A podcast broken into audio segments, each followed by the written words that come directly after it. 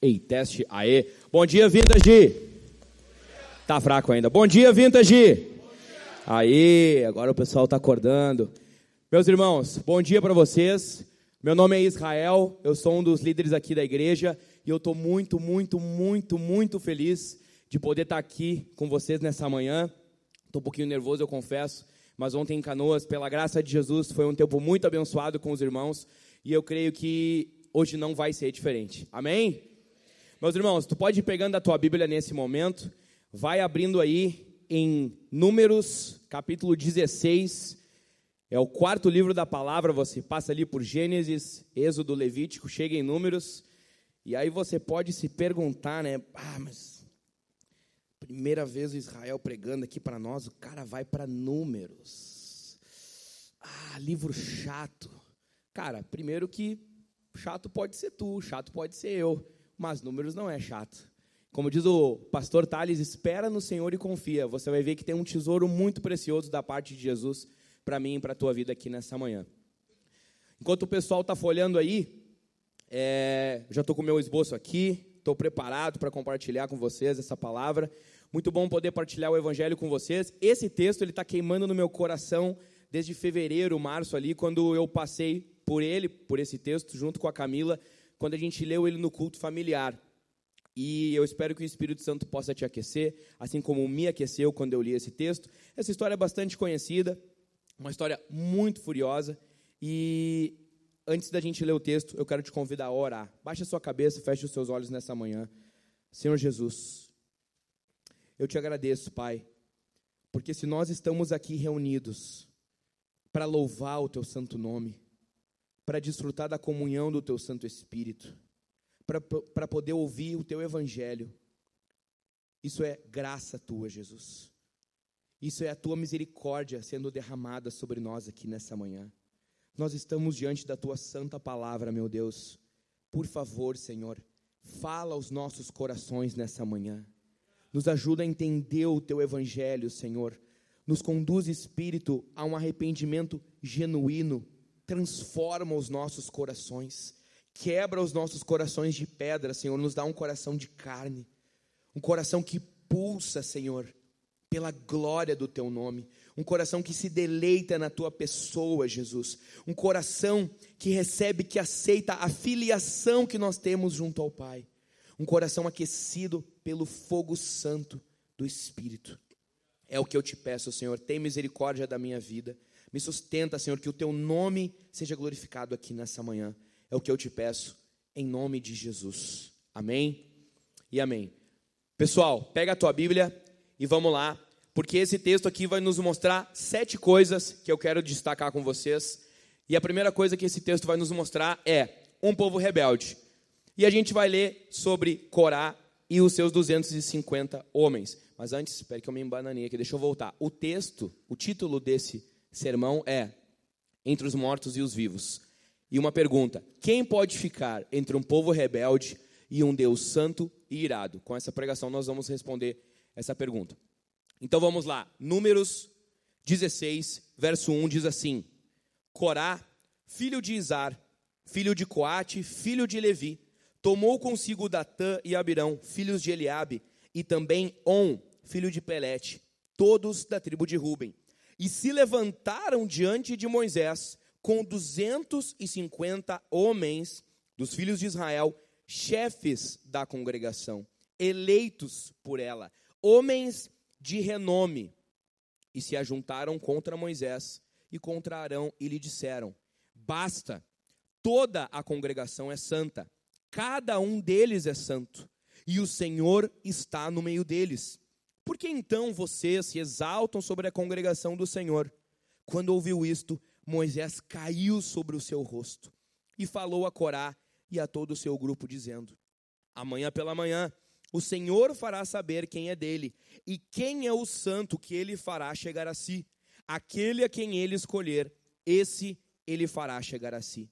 Verso 6: Façam isto. Peguem incensários, você, Corá e todo o seu grupo Ponham brasas nos incensários amanhã. Coloquem incenso sobre as brasas diante do Senhor. O homem a quem o Senhor escolher, este será o santo. E agora basta, filhos de Levi. Moisés disse também a Corá: Agora escutem, filhos de Levi. Isso aqui provavelmente é um segundo momento em que Moisés se, se dirige a esses caras. Verso 9: Será que para vocês é pouca coisa o fato de o Deus de Israel os ter separado da congregação de Israel para os fazer chegar a si, a fim de cumprirem o serviço do tabernáculo do Senhor e estarem diante da congregação para ministrar-lhe?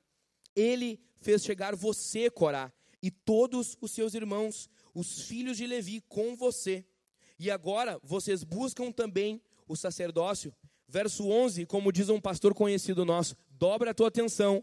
Portanto, você e todo o seu grupo estão contra o Senhor. E Arão, o que é ele para que estejam murmurando contra ele? Meus irmãos, o que, a gente está vendo aqui nessa primeira parte da nossa leitura? Tem esse cara chamado Corá, ele era da tribo de Levi. Ele se junta com outros três caras da tribo de Ruben, On, Datã e Abirão. A gente não vai mais ler sobre On, provavelmente porque no meio da jornada dessa história vocês vão ver ele se arrepende, ou porque ele tinha um papel secundário aqui em torno desse, desse movimento. E os caras se juntam, eles se juntam com outros 250 homens.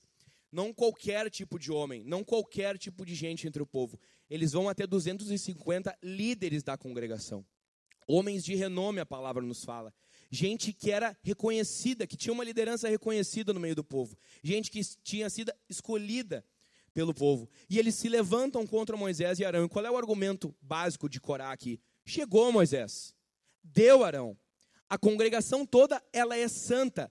Deus está no meio deles. Por que vocês insistem em se colocar acima do povo? Por que vocês insistem em se colocar como príncipes entre nós? O que, que Corá está criticando aqui? Corá aqui está criticando o sacerdócio de Arão. Era verdade que o povo era santo, era um povo escolhido de Deus. Deus de fato estava no meio daquele povo. A presença do Senhor habitava o tabernáculo. Quando o povo acampava no deserto, o tabernáculo ficava no centro. As tribos acampavam ao redor do tabernáculo. A presença de Deus ficava lá. Só que o que, que Corá está colocando em crítica aqui? O sacerdócio de Arão, a necessidade de mediação. Ele quer que o povo todo tenha um acesso direto à presença de Deus. E ele pega uma, uma verdade, ele meio que distorce ela. Assim como o diabo, assim como hereges fazem, líderes de seitas fazem, eles pegam uma verdade e eles distorcem.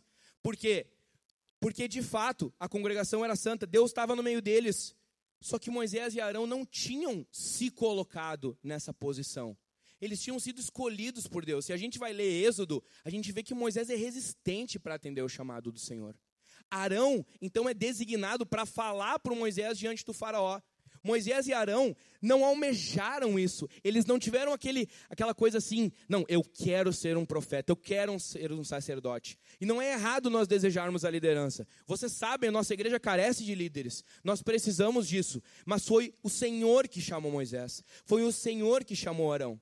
Mas Corá está dizendo o quê? Por que, que vocês se colocam nessa posição? Então Corá está querendo o quê? Ele está querendo promover uma, uma, uma rebelião. Ele está querendo se rebelar contra o quê? Contra aquilo que o Senhor tinha estabelecido. E Corá vai nos mostrar o seguinte: cinco passos para a gente ser discípulo dele, se você quiser é, andar nesse caminho de rebeldia. Então, primeiro passo para ser um discípulo de Corá: fique insatisfeito com as bênçãos que o Senhor já te deu. Por que isso, meus irmãos? O texto não fala, mas muito provavelmente Corá morou no Egito. Corá foi um escravo. Corá fez tijolos. Corá deve ter levado uma chibatada no lombo. E aí depois ele é liberto. Ele vai com o povo, ele vê as pragas, ele vê a libertação do Senhor, ele vê o mar se abrir, ele avança. No episódio do bezerro de ouro, ele está lá, ele fica do lado do Senhor. Naquele episódio lá, o Senhor separa a tribo de Levi para ele. Quando Deus vai distribuir a terra para as tribos, Levi não recebe terra nenhuma, porque o Senhor diz o quê? A herança de Levi sou eu. Corá era da tribo de Deus. Corá tinha benefícios, tinha privilégios que as outras tribos não tinham. Moisés reforça isso nesse texto que a gente leu. Moisés fala: é pouca coisa, Corá, tu ter sido chamado para ser da tribo de Deus, tu foi chamado para se achegar diante do Senhor, para servir no tabernáculo. Em termos de distância, Corá estava mais perto da presença do Senhor ali no tabernáculo do que outros irmãos israelitas. mas isso não era suficiente para ele. Vamos supor que naquele episódio do bezerro de ouro, os levitas tivessem sido fiéis, mas não tivessem sido chamados para servir ao Senhor no tabernáculo. Eles poderiam reclamar de alguma coisa? Por que, que eles foram chamados por Deus? Porque Deus é gracioso. Porque as bênçãos que a gente recebe são graça de Deus. Eles foram fiéis ao Senhor, eles não fizeram nada demais. Eles fizeram só o básico. A gente aqui às vezes faz o culto caseiro, vem nos cultos dominicais, os homens lideram bem as suas casas, as mulheres são submissas, os filhos obedecem. Isso é maravilhoso, meus irmãos. Mas isso é o básico. É só o básico. Ainda assim, ainda assim, o Senhor nos enche de bênçãos. Não eu não fiz isso ontem em Canoas, mas eu vou fazer isso. Olha para o irmão que está do teu lado aí. Esse irmão é uma benção. Tem uns que são mais bênçãos do que outros, né? Paciência, a gente tem que se amar. O Senhor dá bênçãos para Corá. Corá estava perto de Deus, mas não foi suficiente para ele. O que, que ele queria? Ele queria o sacerdócio. Ele critica um decreto que Deus dá porque ele não está satisfeito com as bênçãos que ele já recebeu de Deus. Segundo ponto, ache outros insatisfeitos e formem uma banda, mas não esqueça que o frontman é você. Então Corá agora encontra outros caras que também estão insatisfeitos. Ruben era o primogênito de Israel. Só que quando o povo levantava acampamento no deserto, quem puxava a marcha era a tribo de Judá. Você entendeu? Judá à frente do povo conduzindo. Você entendeu a referência? Era Judá que ia adiante. Então provavelmente tinha um descontentamento no coração desses caras aqui de não terem a primazia, de não estarem liderando. Então Corá se junta com esses caras e eles compartilham as suas insatisfações. Eles criticam as suas lideranças. Eles dizem assim: "Ah, se eu fosse líder eu faria diferente. Ah, como eu queria ter o meu próprio negócio, como eu queria ter a minha própria igreja". É isso que Corá está fazendo aqui. Ele está começando uma igreja dentro de uma igreja. Então eles se unem e eles formam uma banda. Por que, que eu coloquei isso aqui? Ó? Não esqueça que o frontman é você. O frontman de uma banda, pessoal, é o cara que fica na frente, é o rosto da banda. Provavelmente é quem canta. Por exemplo, Guns N' Roses, o frontman é o Axel. O Axel Rose. Queen, o frontman é quem? Fred Mercury. Vintage Praise, quem é o frontman? Cauê Porto. Cauê é o nosso frontman. Geralmente, o frontman é o cara mais bonito. Eu acho que o Cauê é um cara bonito. Cadê o Cauê? Mas tá gravado, depois eu mando para eles. Por que isso, meus irmãos? Porque Corá quer promover essa rebeldia, essa rebelião, mas ele não quer, no fundo, que todo mundo disponha de benefícios iguais. Corá não quer uma democracia. Vamos supor que essa rebelião vinga, tá? E Moisés é deposto, Arão é deposto, e daí o, aquela, aquela, essa bandinha aqui, essa orquestra, né, 250 é muita gente. Beleza, agora é com a gente. Quem tu acha que ia puxar a frente do negócio? Quem tu acha que ia assumir o sacerdócio de Arão? Quem tu acha que ia ser o frontman desse movimento aqui? Corá. Algum corajoso lá no fundo murmurou e eu consegui ouvir. Corá ia ser o cara. Então ele promove isso daqui, mas ele não tem interesse em aproximar o povo de Deus. Ele tem interesse na glória do próprio nome dele. Ponto 3 organize uma rebelião contra os decretos de Deus. Então, beleza, eu me juntei aqui com esses dois caras da tribo de Ruben, a gente cativou mais 250 líderes, meus irmãos. A Vintage está chegando a 250 membros agora. Já passou, pastor Daniel? Já passou de 250? Com criança, sim. Imagina Canoas e Porto Alegre de líderes, de homens, juntos nessa, nessa arte aqui que eles estão fazendo. É muita gente. E agora eles fazem o quê? Não, Deus estabeleceu Moisés, Deus estabeleceu Arão, mas a gente não aceita isso. O coração de Corá é um coração pecaminoso, um coração rebelde. Ele está dando ouvidos ao sussurro do diabo aqui. Foi a mesma coisa que aconteceu no céu. Satanás, um anjo insatisfeito, um anjo rebelde que queria a glória para si. No verso 11, a gente leu, portanto, Moisés falando: você e todo o seu grupo estão contra o Senhor. Toda rebelião, meus irmãos, contra os decretos de Deus, são, no final de contas, uma rebelião contra o próprio Deus. Esse é o ponto aqui. Corá não está se rebelando contra Moisés e contra Arão. Ele está se rebelando contra o que Deus definiu. E esse aqui é o ponto. Corá é um cara insatisfeito com Deus. Deus não é suficiente para ele. E por fim, aliás, não é por fim não, tem mais um ponto. Endureça o seu coração para chamado ao arrependimento. Quando que Moisés falou para eles virem e, e, e, apresentarem, né, se diante do tabernáculo, diante da, da, da tenda? No outro dia de manhã. O Matthew Henry fala que Moisés é um líder misericordioso. Moisés está dando tempo para esses caras refletirem e se arrependerem. Moisés está dando um tempo para eles perceberem a estupidez do que eles estão fazendo. O quanto isso é uma afronta ao Senhor. Deus está dando uma oportunidade aqui para nós essa manhã da gente se arrepender. O juízo de Deus não veio ainda, ele vai vir. Hoje a gente tem uma oportunidade de se arrepender. Hoje Deus está dizendo: vai vir um dia em que meu juízo vai ser definitivo. Te arrepende hoje. O que, que te impede nessa manhã de tu poder ter plena satisfação em Jesus? O que, que é o desejo do teu coração que tu fica alimentando, que tu não abre no teu GC? Que tu, que tu almeja, que tu sonha, que tu, que tu fecha o olho e morde o lábio quando pensa sobre isso? Deus nos dá uma oportunidade para se arrepender. Não endureça o teu coração. Corá e esses caras endureceram o coração deles. E eles, eles avançaram a esse desafio que Moisés propôs. Eles não estavam nem aí mais. Quinto, siga vivendo uma vida onde o Senhor Jesus não é suficiente para ti. Então, meus irmãos, esses são os cinco passos para ser um discípulo de Corá e para andar nos mesmos passos que esse cara e esses outros 250 trilharam. Por favor, eu clamo a Ti, pela graça do Senhor Jesus no poder do Espírito, não endureça o teu coração para a pregação do Evangelho. Não é porque eu estou pregando, tu tem a tua Bíblia aberta diante de Ti. É o Senhor que fala comigo, que fala contigo nessa manhã. Não viva mais uma vida onde o Senhor Jesus é insuficiente, onde você está rebelde contra os decretos dele. O Senhor Jesus é bom. O que ele decide é bom. Você lê Gênesis, tudo que o Senhor faz é bom. Vamos nos arrepender nessa manhã. Não vamos ser discípulos de Corá. Avançando. Segunda coisa que esse texto vai nos mostrar: um povo rebelde. Parte 2 de 3, agora com Datã e Abirão. Vai para o verso 12, vamos continuar a leitura.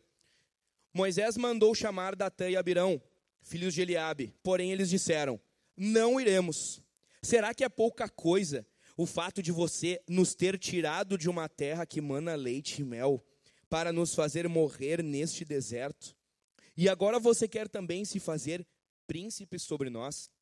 Além disso, você não nos levou a uma terra que mana leite e mel, nem nos deu campos e vinhas como herança. Você pensa que pode arrancar os olhos dessa gente? Pois não iremos. Então Moisés ficou muito irado e disse ao Senhor: Não atentes para a oferta deles, não tirei deles nenhum só jumento, e não fiz mal a nenhum deles. O que está acontecendo aqui, pessoal? Moisés vai dar para esses caras, para Datá e Abirão, a oportunidade de se arrependerem, como ele deu para Corá.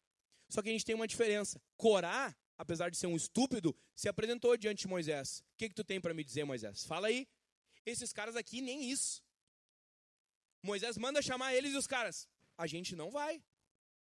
Firmaram o garrão, como diz o outro, e não se apresentaram. Se endureceram tanto quanto os seus irmãos. E nem para conversar eles se apresentaram com Moisés. Então aqui o que eu quero ver com vocês? Datã e Abirão dão quatro dicas para nós, para mim e para ti, para ser um ótimo membro de igreja, tá? Assim, ó, se você quer se destacar no meio da nossa igreja, se você quer dar mais glória para o nome de Jesus. Se você quer ser, assim, realmente, a, a, a, nata da membresia, vem comigo, arrasta para cima e vamos ver o que, que esses caras têm para nos dizer. Primeiro ponto, esteja pronto para faltar os cultos e GCs. Verso 12, Moisés mandou chamar Datã e Abirão, filhos de Eliabe, porém eles disseram, não iremos. Meu irmão, é caixa. Quer ser um bom membro? Tenha um coração pronto para faltar os cultos e os GCs. Meus irmãos, isso aqui que a gente está vivendo aqui agora, culto, GCs durante a semana, isso aqui é um momento muito solene. É um momento muito sublime. Esse solo aqui, ele é santo. Ele é sagrado. Isso aqui é um meio de graça, comunhão é um meio de graça. Deus comunica graça para a tua vida quando o povo de Deus se reúne. Deus santifica a tua vida quando o povo de Deus se reúne. Deus confronta o teu coração rebelde e te dá um coração de carne que bate por ele quando o povo se reúne. Tu tem valorizado esses momentos? Tu tem prazer em vir ao culto? Tu tem prazer, minha irmã, em ter que preparar uma comida para ir no GC?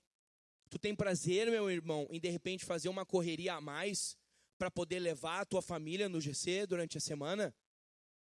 E entendam bem, tem vezes que não vai dar. Eu te entendo.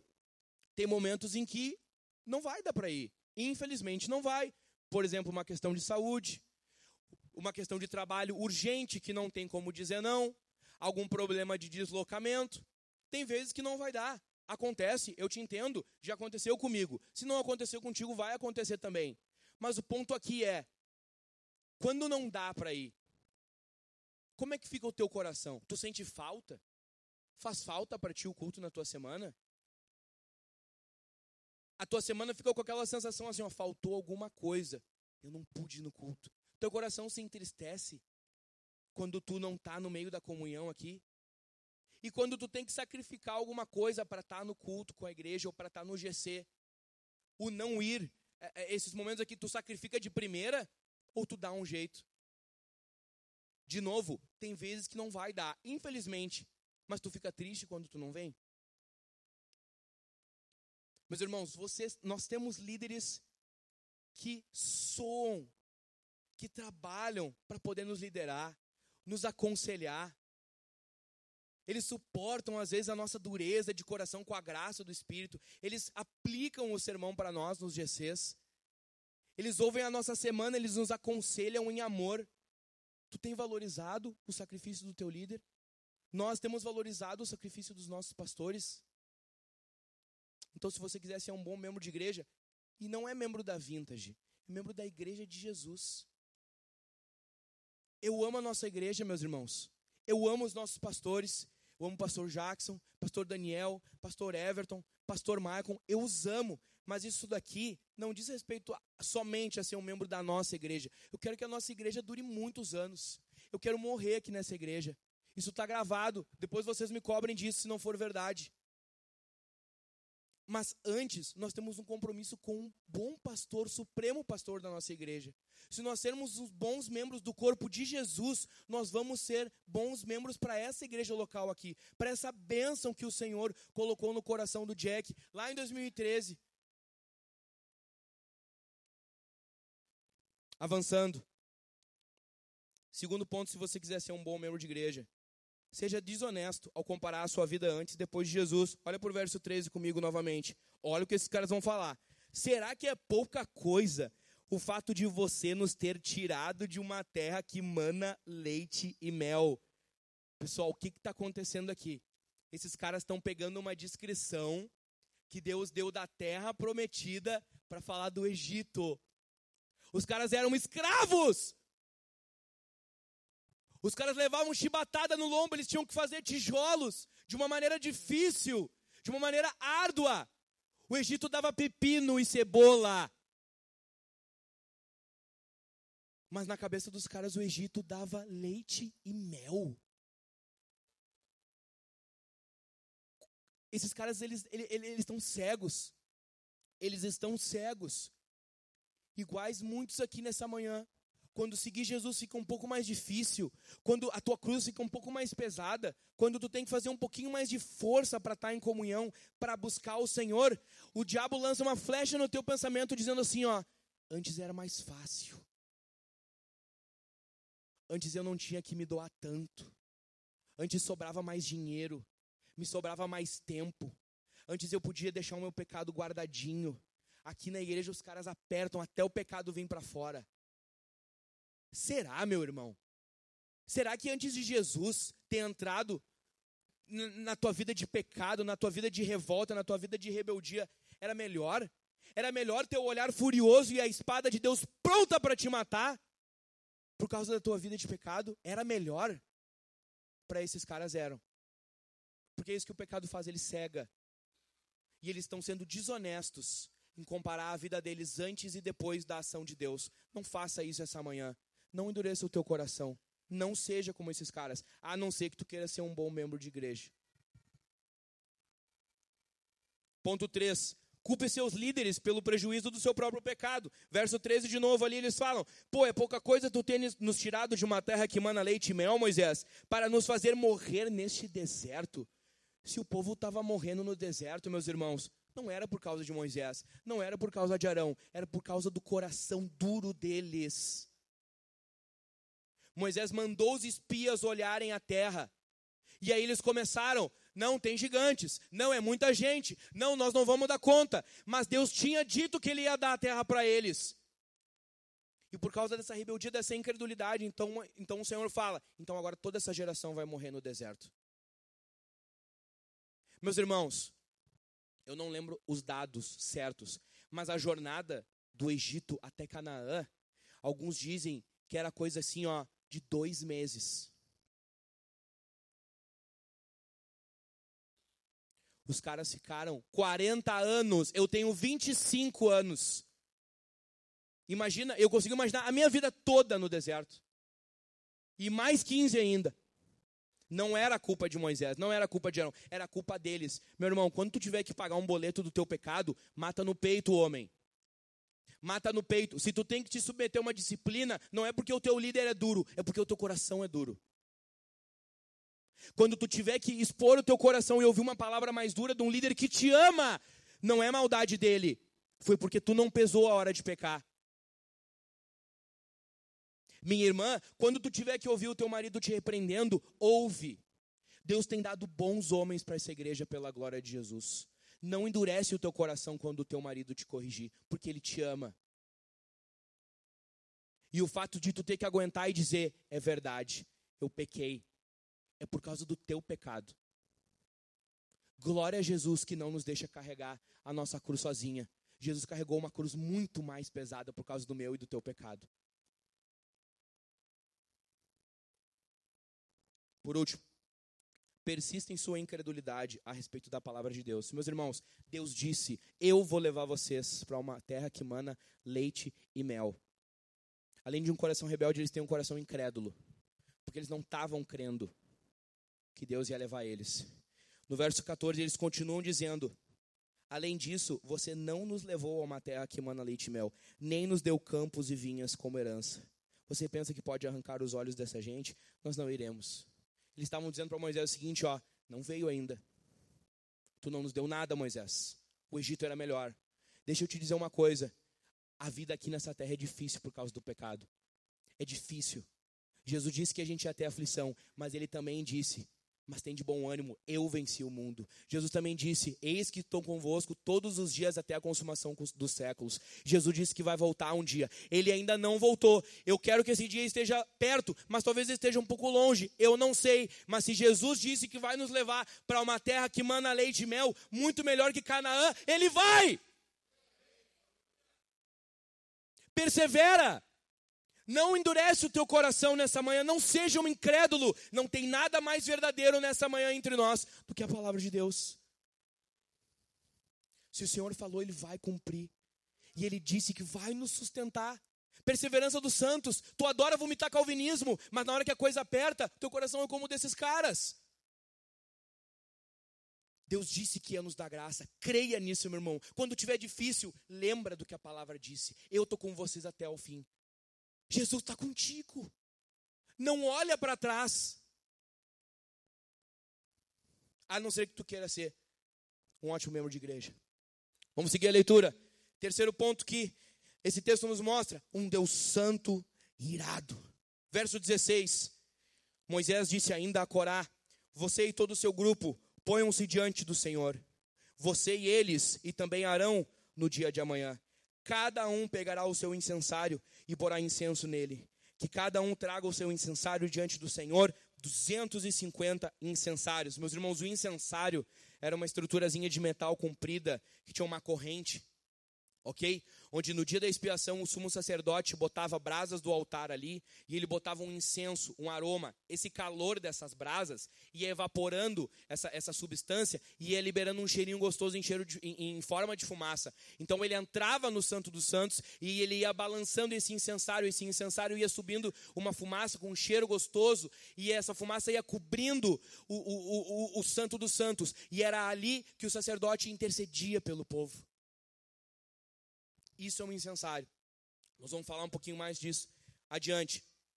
Verso 18: Assim pegaram cada qual o seu incensário, puseram brasas neles, sobre as brasas colocaram incenso, e se puseram com Moisés e Arão diante da porta da tenda do encontro. Verso 19: Corá reuniu contra eles todo o povo à porta da tenda do encontro. Meus irmãos, alguns dizem que o número total de israelitas aqui era de 2,5 milhão. Observa como a rebeldia é uma coisa progressiva. Ela começou no coração de um cara, que se juntou com outros dois, que se juntou contra outros 250 e que multiplicou isso por milhões. E agora está todo mundo contra Moisés e Arão. Porto Alegre não tem 2,5 milhão de gente. Imagina todo esse mar de gente contra Deus.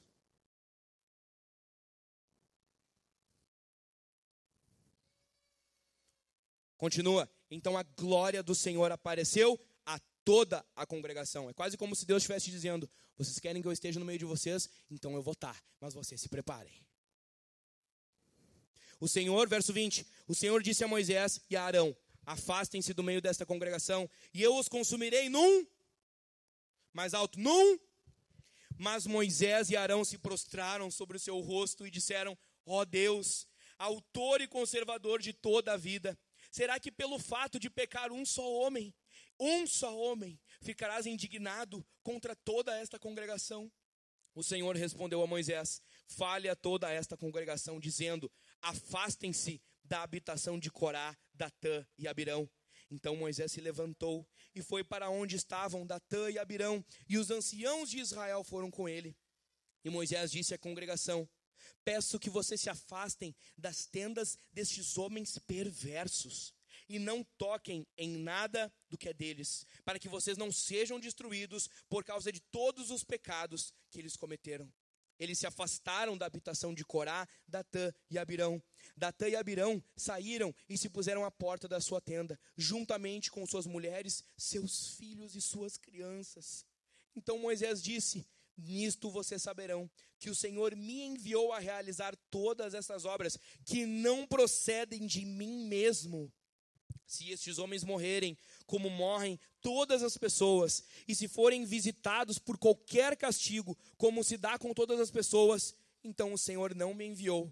Mas se o Senhor criar alguma coisa nova e a terra abrir a sua boca e os engolir com tudo o que eles têm, e se eles descerem vivos ao mundo dos mortos, então vocês saberão que estes homens desprezaram o Senhor.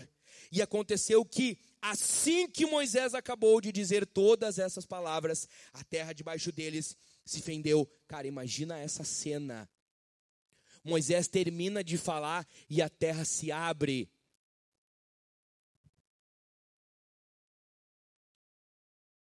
Verso 32.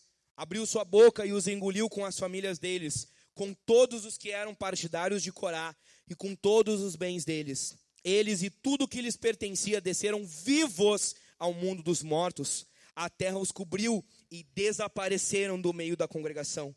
Todo o Israel que estava ao redor deles fugiu do grito deles. Todos gritavam: Vamos fugir para que a terra não venha nos engolir também. Então veio o fogo do Senhor e consumiu os 250 homens que ofereciam o incenso. Meus irmãos, aqui, aquele contra quem esses caras estavam contra, se rebelando, organizando uma mudança de sistema, organizando uma, uma proposta diferente, querendo re, repensar o modelo do sacerdócio, a sua própria imagem. Agora, esse contra quem esses homens se levantam, ele aparece só que ele não vem mais para conversar. Agora ele vem para julgar. Reflita comigo. O pecado é um vírus que se espalha muito rápido. No verso 19 a gente viu, no outro dia já estava toda a congregação unida contra eles, contra Moisés e Arão. Mas quando Deus decide julgar, ele é mais rápido ainda.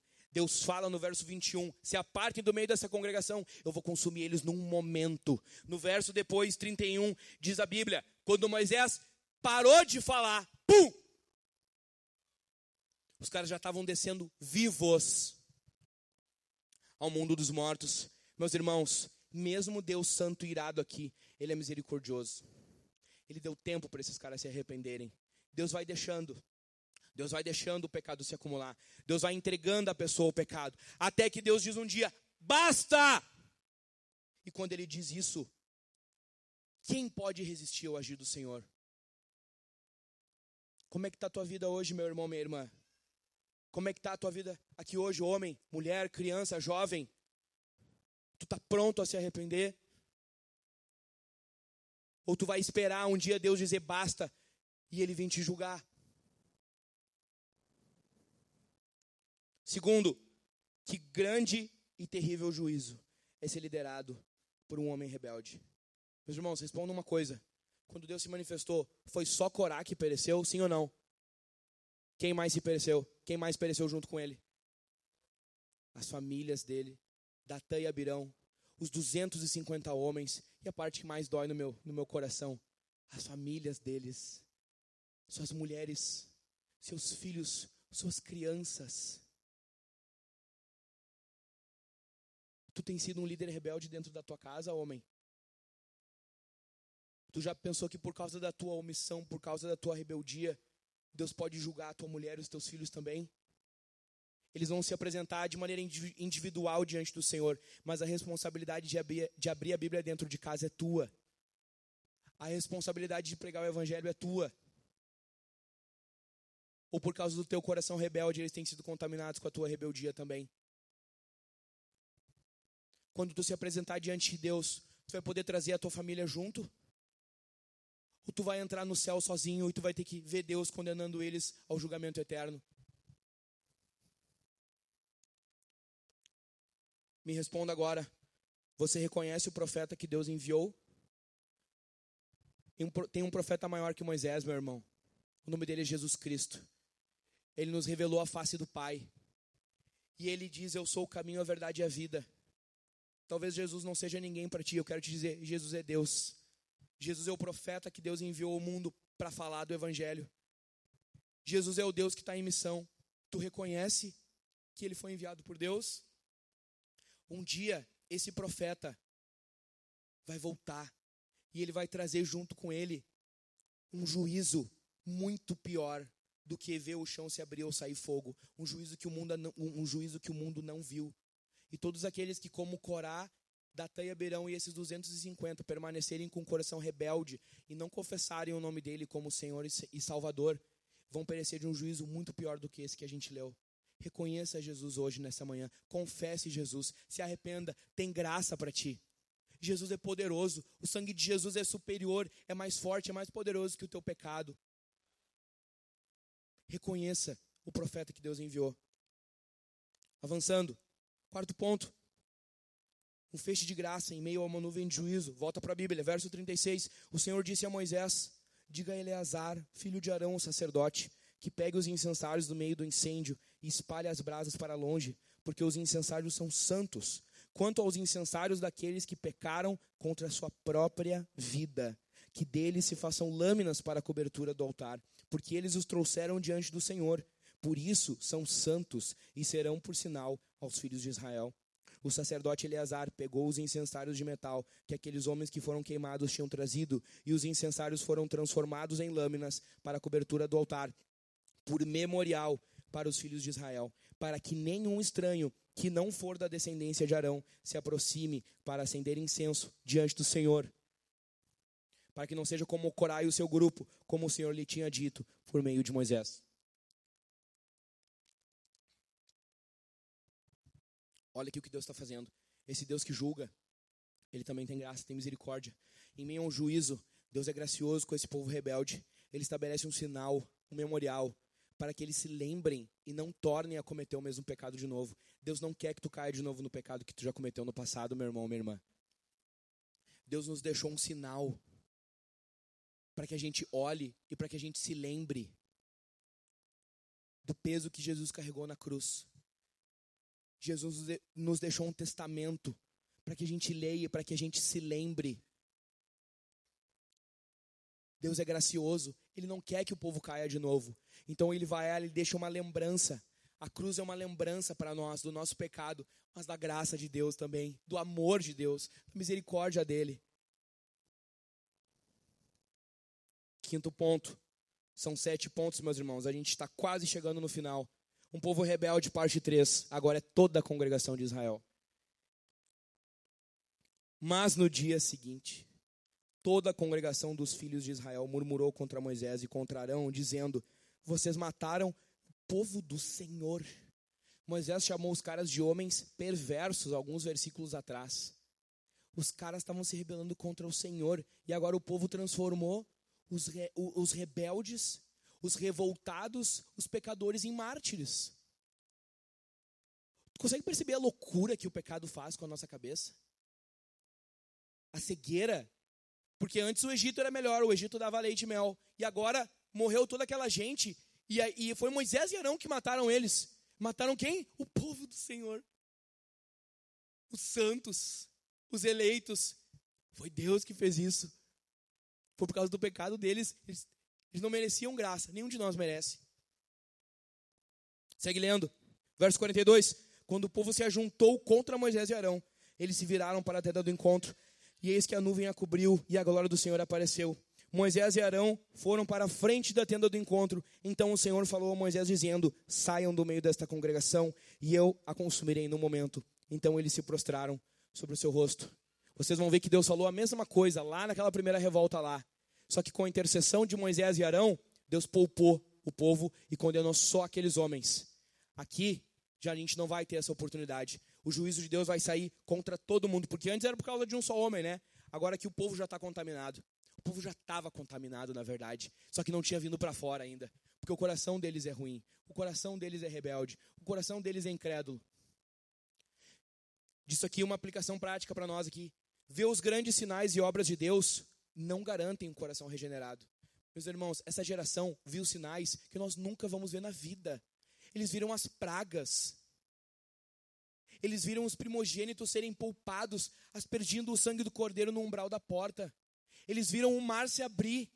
Eles viram a coluna de fogo guiando eles durante a noite. Eles viram a nuvem de Deus guiando eles durante o dia. Eles viram o Sinai fumegando, tremendo eles viram os raios, a glória, a luz, o impacto da presença de Deus, da glória do Senhor.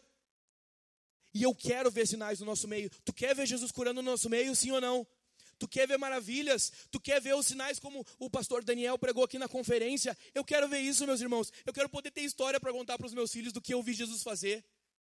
Eu não quero só contar a história do que o meu avô, o meu pai viu. Eu quero ver com os meus próprios olhos. Eu quero ver Jesus agindo.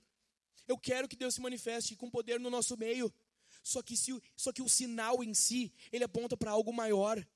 O sinal em si não regenera um coração, senão esse povo aqui tinha entrado todo mundo na terra de Canaã. Não foi o que aconteceu. Os sinais que Deus manda, ou eles vão servir para nos para que a gente louve mais o Senhor, para que flua mais glória ao nome de Jesus, através desses sinais, ou para que isso acumule juízo. Isso é uma testemunha contra você se você não se arrependeu hoje no último dia. Mas os sinais por si só, eles não garantem um coração regenerado. Pense em Judas.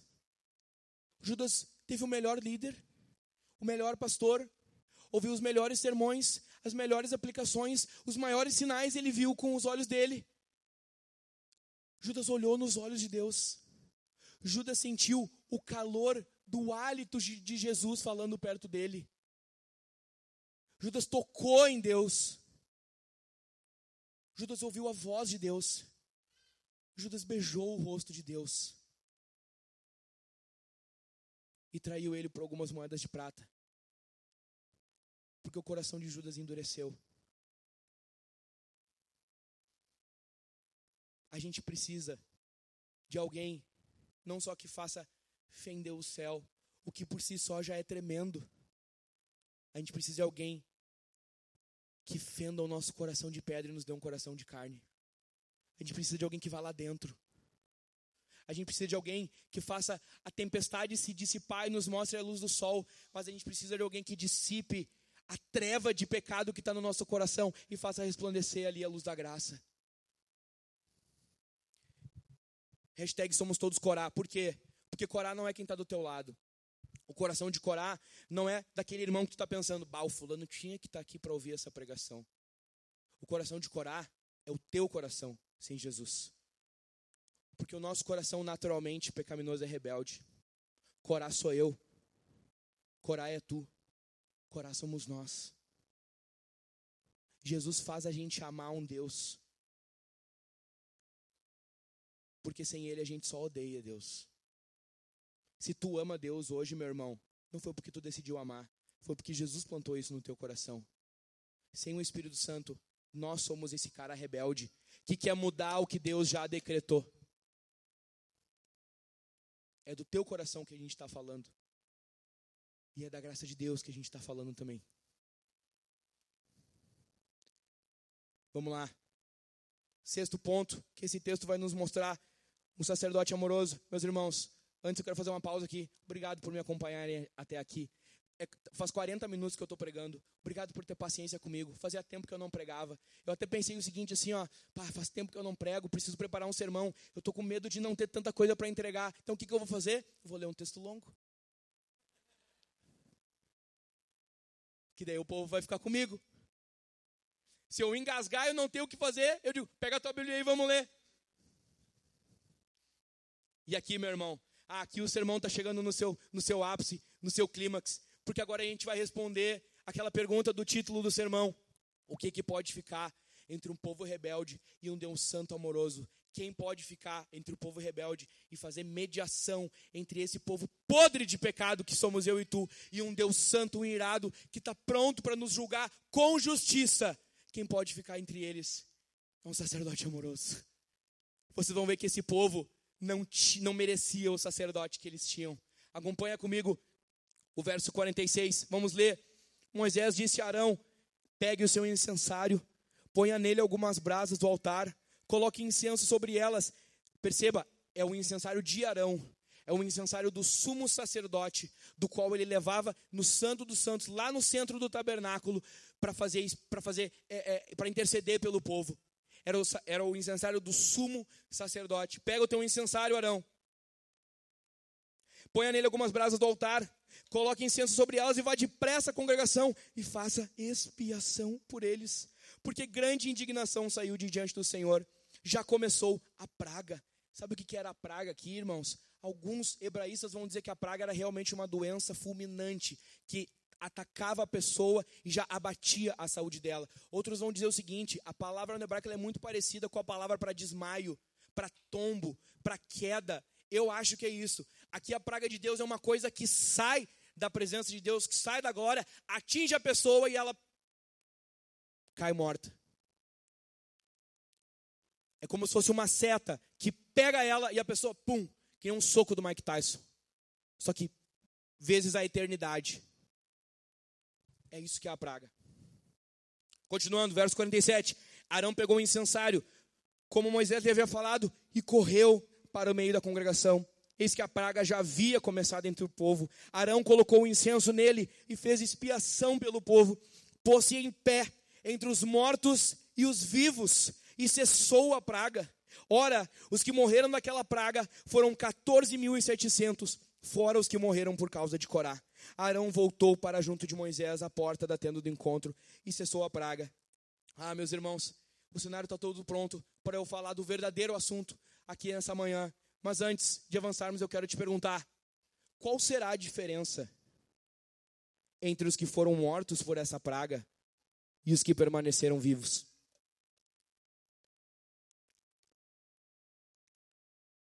Vazou água aqui. Pensa aí. Que, que aquela gente que ficou viva fez para não ser morta pela praga? Alguém falou, eu não vi. Nada. Eles não fizeram absolutamente nada. O coração deles era tão encharcado de pecado contra o daqueles que foram julgados com a morte. A única diferença entre os que ficaram vivos e os que morreram foi a graça. Foi a graça, foi a graça, foi a graça de Deus. A graça de Deus não vem de mim, não vem de ti, não veio deles. A graça é um dom de Deus, como diz Paulo aos Efésios. Eles não fizeram nada. Tem gente muito melhor do que tu que não teve a oportunidade que tu está tendo aqui essa manhã. E sabe qual é a diferença? Não foi porque tu, tu, tu, tu, buscou mais a Deus, não foi porque a tua oferta foi melhor, não foi porque tu, tu foi mais bonzinho, tu fez, tu cumpriu melhor o protocolo, foi por causa da graça de Deus. Se tu está aqui ouvindo o Evangelho por causa da graça de Deus, valorize isso, meu irmão. Valorize isso. Reconheça. É pela, é pela graça de Deus que nós estamos vivos. Observe a postura de Arão, esse sacerdote amoroso que se colocou de pé entre os mortos e os vivos. Arão não caminha, Arão corre. Meus irmãos, o Spurgeon fala que Arão devia ter entre 100 e 120 anos nesse episódio aqui. Arão era um homem de idade. Ele era um homem velho. Ele devia ter algumas questões de saúde. Além disso, ele era sumo sacerdote. Ele tinha todo um aparato sacerdotal, uma roupa pesada, um turbante, um, um, uma estola no peito com doze pedras, cada uma representando a tribo de Israel. Só que nenhuma dessas coisas foi um impeditivo para ele correr para o meio desse povo. Arão tem pressa em interceder por esse povo, em espiar esse povo. Perceba o amor de Arão por esse povo rebelde. Era contra Deus que esse povo se rebelava, mas eles queriam eles queriam matar Moisés e Arão. Esse povo não valorizava o sacerdote que eles tinham. Mas Arão amou esse povo. Arão tem pressa, ele corre, ele se despoja de tudo aquilo que poderia ser uma desculpa. Ele corre para o meio desse povo, porque ele ama. Que nem o pastor Daniel pregou no Homens Fortes de quarta-feira. Aquele pai amou aquele filho rebelde. E quando esse filho vem voltando, ele vê o filho de longe, ele corre. Depois eu vou falar de alguém que correu também. Dois, ele não fica à margem, ele avança até o meio. Arão não tem nojo, Arão não é indiferente a esse povo, Arão não corre por fora, Arão não fica distante, Arão fica no meio deles. Arão vai se misturar ali no meio. Ele não fica distante do povo. Esse povo odiava ele, mas ele amava esse povo. Ele vai para o meio desse povo. Ele vai para o meio desse povo. Ele não fica distante, ele ama, ele se aproxima, ele quer estar tá perto. Três, Arão não clama por juízo, ele ora por salvação. Ele e Moisés se prostram na primeira ocasião. Deus fala: eu, eu, eu vou matar todo mundo, eu vou consumir eles no momento. Eu não aguento mais o pecado, a rebeldia desse povo. Mas Moisés e Arão intercedem: Não, Senhor, tu vai punir todo mundo, que nem Abraão fez com o Senhor quando ele orou para que o Senhor poupasse Sodoma e Gomorra por causa de um justo, Ló. Um justo. Vocês lembram da pregação do pastor Everton algumas semanas atrás? Ló. Está lá na galeria de heróis da fé. Um justo, o Ló. Vai ler lá. Mas ele era justo por amor de Ló. Deus poupou a vida dele. Arão ora para que esse povo seja salvo. Deus diz: com justiça eu vou matar esse povo por causa do pecado. Arão ora e diz: Não, Senhor. Não, Senhor, não com o incensário balançando e a fumaça subindo, porque a gente vai ver depois em Salmos. Em Salmos 141, verso 2 diz que a oração do santo sobe ao Senhor como um incenso, como um cheiro agradável. Apocalipse 5:8 vai falar a mesma coisa.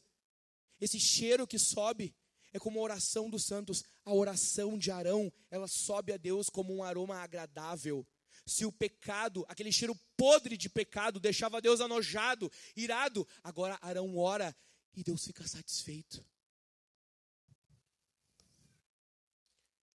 Quatro, Arão não se acovarda. Ele se põe de pé. Arão não entra no meio dessa confusão prostrado, se escondendo. Arão é corajoso. Arão é amoroso. ele é misericordioso, ele vai lá e ele fica de pé no meio daquilo tudo.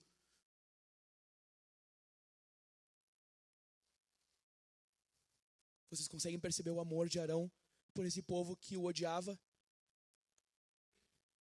Arão é um sacerdote amoroso que se coloca de pé entre os mortos e os vivos.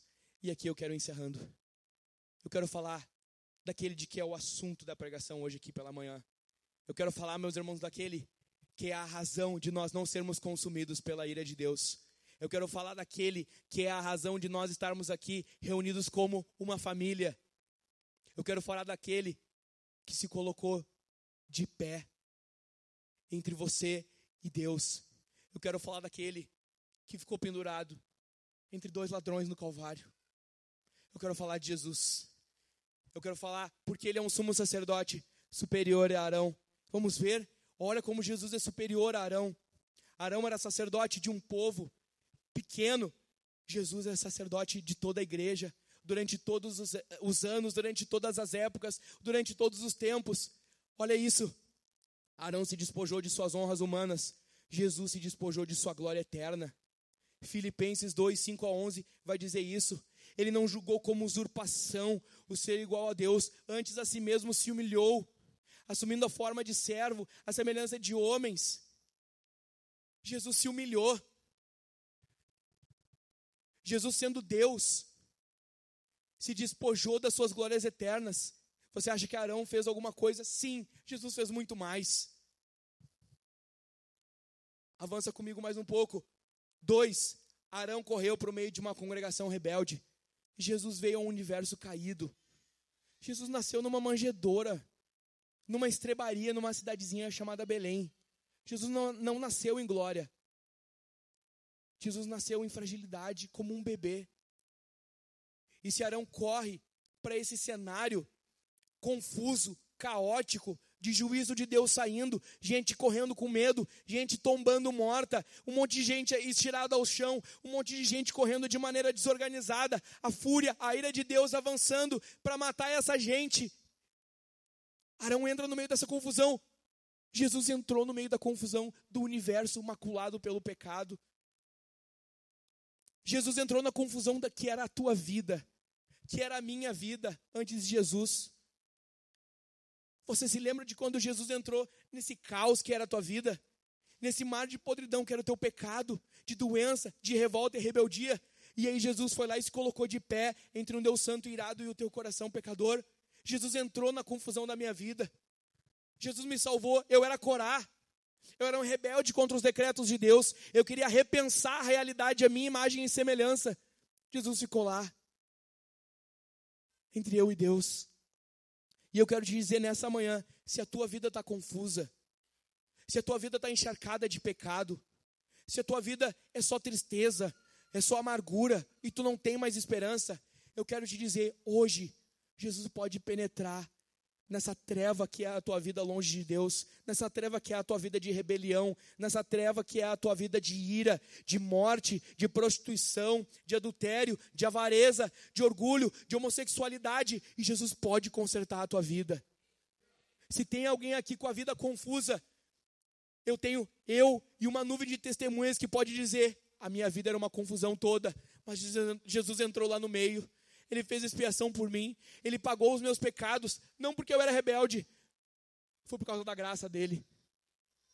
Se a tua vida está assim hoje, eu quero dizer, tem esperança para ti. Não é o fim aqui. Tu não precisa ser mais refém dessa, dessa confusão, desse caos que é a tua vida. Jesus te salva hoje. Abre a tua boca e confessa e crê no teu coração. Jesus pode. Jesus tem pressa. Três, Arão, como Corá, desceu ao mundo dos mortos. Arão era homem, uma hora ele morreu também. E a oração de Arão cessou. Jesus foi crucificado, morto e sepultado. Ao terceiro dia, ele ressuscitou dos mortos, ele subiu aos céus, ele está sentado à direita de Deus Pai, reinando com glória, com poder, com soberania, com toda a glória do universo. Jesus está vivo. Até Arão precisava de um sumo sacerdote melhor do que ele, porque ele precisava de alguém que vencesse esse mundo dos mortos, para onde todos os homens estavam indo. Jesus venceu o mundo dos mortos, Jesus desceu ao inferno, ele tomou as chaves do inferno e da morte, como disse o pastor Daniel na conferência: nem do inferno mais o diabo pode mandar, porque Jesus é o Senhor do inferno Ele é Senhor dos céus, Ele é Senhor dessa terra, Jesus é Senhor de tudo que há, Ele vive, Ele reina, Ele venceu a morte, e se tu creres, tu pode vencer a morte hoje aqui também. Arão não era suficiente, Jesus é suficiente. Um dia, Arão cessou de orar pelo povo, Jesus intercede por nós até hoje. Hebreus fala, o William pregou um tempo atrás, Jesus vive para interceder pelas nossas vidas. Se tu pudesse ouvir a voz de Jesus dizendo o teu nome diante do alto e sublime trono de Deus, tu se sentiria encorajado? Então, por favor, meu irmão, creia nisso. Não se faça um incrédulo como aqueles caras. O teu nome está na boca do autor e consumador de toda a vida. Ele ora por ti, ele intercede por ti. Se isso não te encorajar hoje, nada vai te encorajar. Olha isso, o meu nome está na boca dos lábios do Salvador. O teu nome está na boca dos lábios do Senhor Jesus Cristo. Tu que era um rebelde. Jesus não orou por Corá, mas ele ora pelo Pedro. Jesus não intercedeu por Corá, mas ele ora pela Cid. Reconheça isso, creia na graça do Senhor Jesus, se alegre. Jesus é suficiente para ti. Seja contente com quem Jesus é, meu irmão. Por fim, Arão se colocou de pé entre os mortos e os vivos. Jesus Cristo, o Deus homem, é mediador entre Deus, o autor e conservador de toda a vida. No verso 14, é assim que Arão e Moisés chamam Deus, ó Deus, autor e conservador de toda a vida. Jesus é mediador entre nós, esse Deus tremendo e os homens mortos pela praga do pecado. Meus irmãos, aqui eu quero ilustrar de maneira muito simples. Eu já estou acabando. Pedro, tu me ajuda? Tu vem aqui, Pedro. Sobe aqui desse lado, por favor. Aqui, não tu me ajuda? Por favor. Fica desse lado aqui. Meus irmãos, eu quero representar de maneira muito clara e eu quero ler para você. Preste atenção nesse texto. Eu já estou acabando. Abre bem os teus ouvidos. Eu separei esse texto na NVI porque eu quero. Eu gostei mais dessa versão. Essa é a verdade. É a palavra de Deus, mas essa versão vai expressar melhor o que eu quero dizer. Olha só o que Jó fala no capítulo 9, do verso 30 ao verso 35 mesmo que eu lavasse com sabão e limpasse as minhas mãos com soda de lavadeira, tu, Senhor, me atirarias num poço de lodo, para que até as minhas roupas me detestassem. Jó está dizendo o seguinte: mesmo que eu pudesse fazer alguma coisa para me limpar, não seria suficiente. O Senhor viria e me condenaria porque eu sou um pobre miserável. Não adiantaria a minha obra, não adiantaria a minha oferta de incenso, não adiantaria o meu próprio mérito. Verso 32, Jó fala: Ele, o Senhor, não é homem como eu, para que eu lhe responda e nos enfrentemos em juízo. Meus irmãos, vamos imaginar aqui: o Pedro está representando Deus, o Deus Santo, Criador, o Deus justo, o Deus Criador dos céus e da terra, o Deus Todo-Poderoso, que é todo santo, que tem todo o poder, que sabe de todas as coisas, que está em todos os lugares o Deus que segura o universo na palma de suas mãos, como diz o salmista, ele segura os oceanos na sua mão. É um Deus grande, é o único Deus verdadeiro. Não existe ninguém além dele. Ele tem toda a glória, ele tem todo o poder, ele está sentado num alto e sublime trono, ele tem toda a majestade, ele é santo, santo, santo. Ele ouve os serafins e os querubins cantando isso eternamente. Esse aqui é Deus. Ele é Deus. E todas as minhas palavras não seriam suficientes para descrever como é alto, como é sublime, como é elevado, como é tremendo, como é poderoso. Esse Deus aqui representado pelo Pedro. Esse aqui é Deus. Esse aqui é Deus. E aqui, aqui está Jó, aqui está eu, está tu, está Corá, está aqueles 250 homens, está o povo de Israel, está a humanidade rebelde, querendo fazer guerra contra esse Deus santo insatisfeita com a maneira como Deus decretou as coisas, da maneira boa que Deus decretou as coisas. Estamos nós aqui, afogados, encharcados de pecado, de rebeldia, de orgulho, de avareza, de ganância, de prostituição, de imoralidade, de toda sorte de maldição pecaminosa. Se o Pedro toca o Aquino, se Deus toca essa humanidade, ele nos mata. Porque Deus não suporta pecado. Deus não é conivente com pecado. Deus não habita em pecado. Deus é alto, sublime, todo santo. Se Deus toca em nós, direto, a gente morre. A gente passa a eternidade longe dele. E na verdade, mesmo que Deus não, não nos tocasse diretamente, nós já estamos mortos, porque a gente está apartado da vida, do autor e o conservador de toda a vida. É assim que nós estamos sem Deus, mortos nos nossos delitos e pecados. Jó continua dizendo: Ele não é homem como eu para que eu lhe responda e nos enfrentemos em juízo. Se tão somente houvesse alguém, se tão somente, olha o clamor que Jó faz aqui, se tão somente houvesse alguém para servir de árbitro entre nós, para impor as mãos sobre nós dois, alguém que afastasse de mim a vara de Deus, para que o seu terror não mais me assustasse então eu falaria sem medo. Mas não é esse o caso. Davi, tu me ajuda? Vem cá, Davi, corre. Rápido, Davi, corre que nem Arão. Para o meio da congregação, rápido, rápido. Vem cá, Davi, sobe aqui. Aí, meus irmãos, aí Jó clamava para vira, vira para a igreja, Davi. Aí chega Jesus. Aí chega o nosso sumo sacerdote. Vem cá, Pedro. Jesus é Deus. Bota a mão no ombro do Pedro aqui, Davi. Jesus pode tocar em Deus, porque Ele é Deus também. Ele é Deus de Deus. Ele tem toda a glória. O Pai e o Filho já se amavam desde toda a eternidade. Ele partilha da mesma substância, da mesma glória. Jesus é tão Deus quanto o Pai, meu irmão. Jesus é tão Deus quanto o Pai. Jesus é Deus. Jesus não é menos Deus. Jesus é todo Deus. E Ele pode tocar no Pai por causa disso. Vem cá, Aquino. Só que Jesus também é homem. Jesus nasceu de uma virgem carne e osso, como eu e você nascemos. Jesus chorou pelo peito da Maria. Jesus chorou quando a barriguinha dele teve fome. Jesus chorou quando aquele organismo que não sabia direito o que era uma comida sólida teve cólica porque doeu.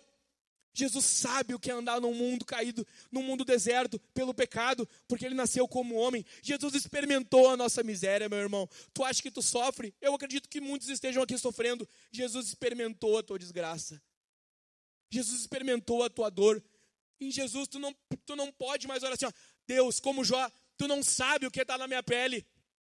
Jesus sabe. Jesus sabe o que é ser abandonado, o que é ser maltratado, o que é ser traído, o que é ser ferido. E porque ele é homem, ele pode botar a mão. Chega aqui, aqui no Davi, bota a mão no ombro do Aquino. Ele pode botar a mão no Aquino também, porque ele é homem.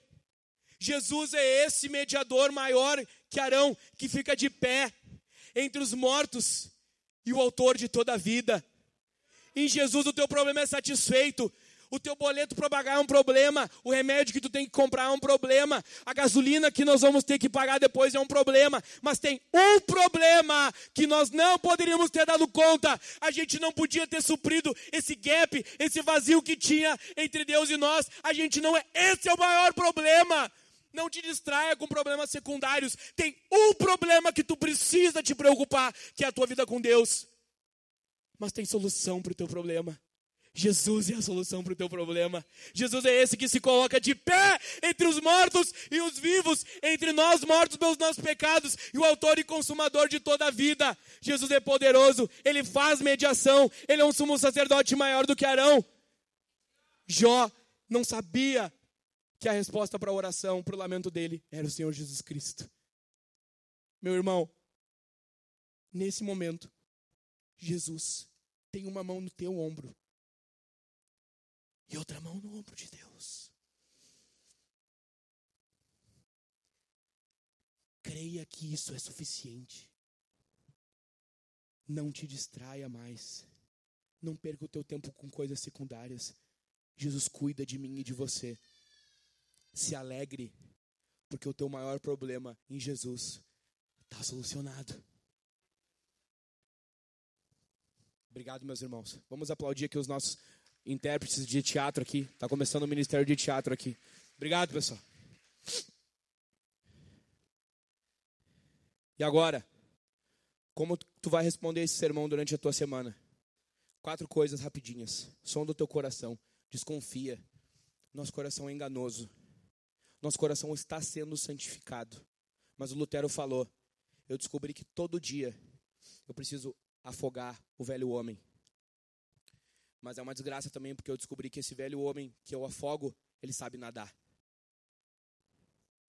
Dentro de ti tem um coração rebelde que faz guerra contra Deus. Desconfia dele. Jesus está te santificando. Em nome de Jesus, essa obra está avançando. Mas desconfia. Essa obra está tá, tá encaminhada. Ela vai se concluir quando Jesus voltar. Desconfia do teu coração. Tem coisas no teu e no meu coração que guerreiam o culto que deve ser única e exclusivamente ao Senhor Jesus. Desconfia. Sonda. Pensa naquilo que tu pensa, não posso viver sem isso. Isso aqui me faz falta. Eu fico triste quando eu não tenho isso. Provavelmente é um ídolo no teu coração isso. Faz guerra contra isso. Sonda, ora, desconfia, pede clareza, pede sabedoria de Deus. Segundo, tome atitudes práticas rumo a um coração satisfeito em Cristo. Nessa semana a gente vai atacar o pecado. Nessa semana tu vai atacar o teu pecado na força do Espírito Santo. É mentira o teu problema? Pega a tua Bíblia e lê em voz alta. Antes de tu pensar em mentir, talvez tu pense assim: há pouco tempo eu estava lendo a palavra de Deus, eu estava lendo a verdade. Talvez tenha um temor no teu coração de usar a tua boca para mentir, sendo que antes tu estava usando ela para ler a Bíblia. Meu problema é com avareza. Meu bolso não é convertido. Dá uma oferta mais gordinha. Oferta na vida de um irmão. Abençoa alguém. Meu problema é com preguiça. Fala com o pessoal dos missionários. Vai trabalhar em mais um ministério. Vai dizer para alguém, para o teu líder de GC, meu irmão, eu estou assumindo um compromisso. Eu vou acordar meia hora mais cedo para orar e ler a Bíblia e eu quero que tu me cobre. Tu consegue fazer isso? Meu problema é com orgulho. Te humilha mais, elogia alguém.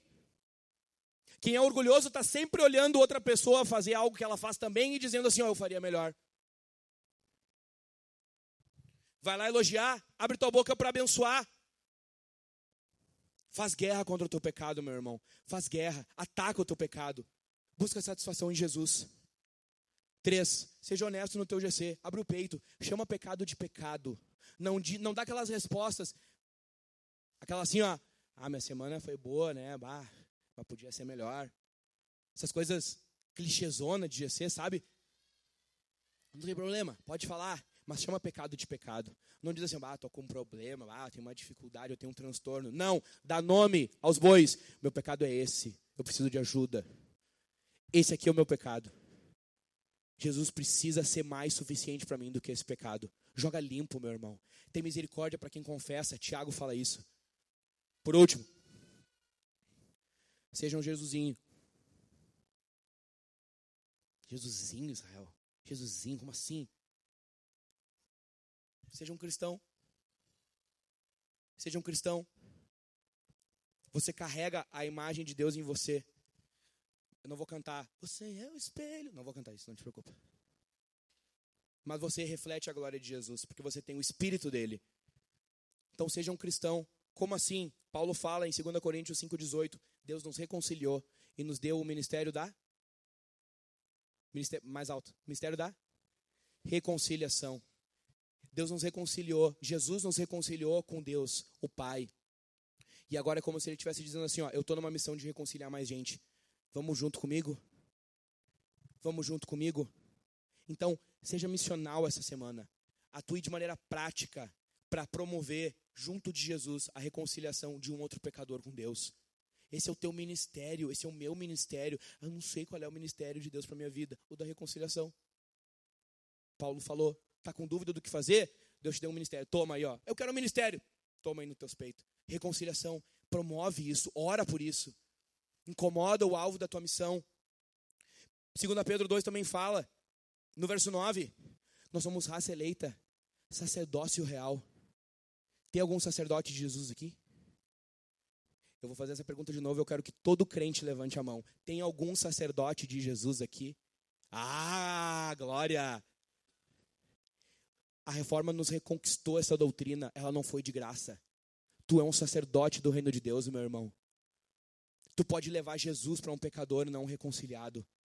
Faça isso. Haja como Cristo, que nem o Ribas, acho que foi o Ribas que pregou na, na, na conferência também. Vocês viram, meu, meus discípulos, que eu lavei o pé de vocês, que eu servi vocês, agora vão e façam o mesmo.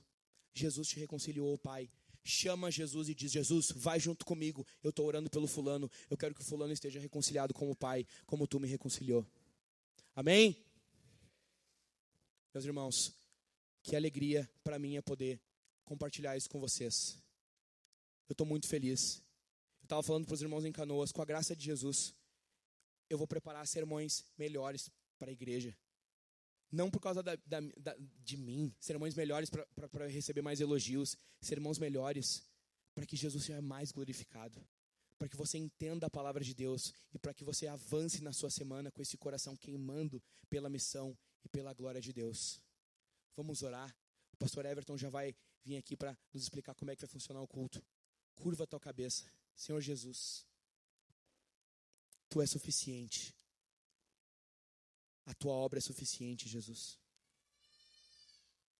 O teu sacrifício é suficiente. Tu és um sumo sacerdote amoroso, Senhor. Ah, Deus, Tu me amou em Jesus quando eu estava morto nos meus delitos, pecados, na minha rebeldia. Obrigado por isso, Senhor. Por esse favor imerecido que eu, que os meus irmãos recebemos através da mediação de Jesus, o nosso sumo sacerdote amoroso. Que esse povo, Senhor, que nós aqui esta manhã possamos reconhecer que Tu és suficiente. Destrói os ídolos do nosso coração, Jesus. Tudo aquilo que tem guerreado pelo culto, pela adoração, pelo afeto, pela devoção, pelo contentamento do nosso ser, que não seja tu, pelo teu Espírito Santo, Senhor, derruba, tira, derrota isso, Senhor. Só tu pode penetrar no mais profundo da nossa alma e nos dar a tua natureza santa, obediente, satisfeita. Obrigado porque o teu evangelho é poderoso, Jesus. Obrigado porque a tua graça nos redimiu e nós estamos aqui hoje porque tu nos ama, porque tu nos reconciliou, porque tu se colocou de pé entre nós pecadores e o Deus vivo e verdadeiro. Nós te amamos, Senhor, é isso que eu